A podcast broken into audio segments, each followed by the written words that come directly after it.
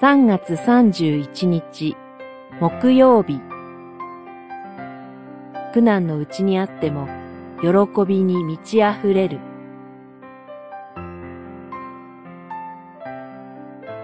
コリントの信徒への手紙2、7章から9章。私は慰めに満たされており、どんな苦難のうちにあっても、喜びに満ち溢れています。七章四節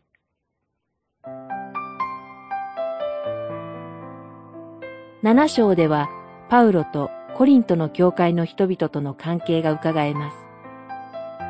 私たちは、教会においても、人との関わりに頭を悩ませることがあります。パウロも困難を感じることがあったようです。あなた方を悲しませたことは知っています。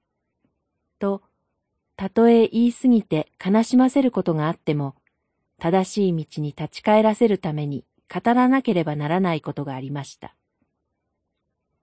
神の御心にかなった悲しみは、取り消されることのない救いに通じる悔い改めが生じます。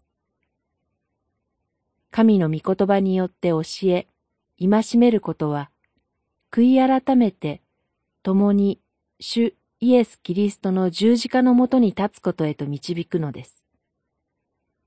ですから、パウロは、あなた方に熱い信頼を寄せていると臆することなく語ります。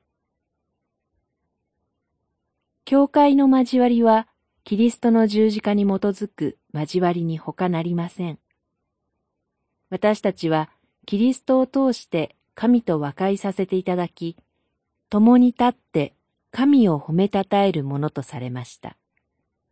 それゆえ、たとえ一時不穏な関係になったとしても、互いに許し合うことによって、むしろ交わりが強められることが起こる。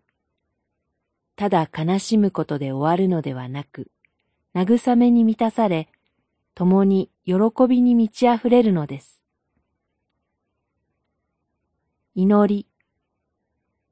悔い改め、許し合って、慰めと喜びに満たされますように。